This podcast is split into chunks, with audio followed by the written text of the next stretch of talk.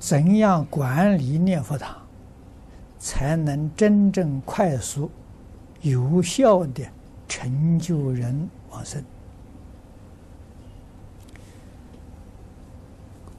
管理道场不限定是念佛堂，最重要的是六合敬啊！这是释迦牟尼佛教导我们的啊，能够遵守六合敬。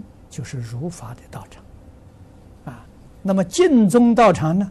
如果真正要想成就的，最重要的止语，不说话，啊，让你在念佛堂呢，你起心动念都是佛都是阿弥陀佛，啊，念的是阿弥陀佛，啊，拜的是阿弥陀佛，心里面想的是阿弥陀佛，这很容易成就。这个东北长春的北国兴隆寺常慧法师的念佛堂，他就用这个方法。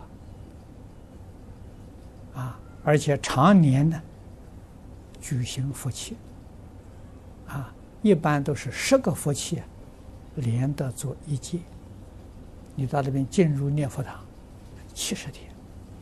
啊，七十天就是叫你想佛念佛。拜佛，啊，都是阿弥陀佛，没有第二句。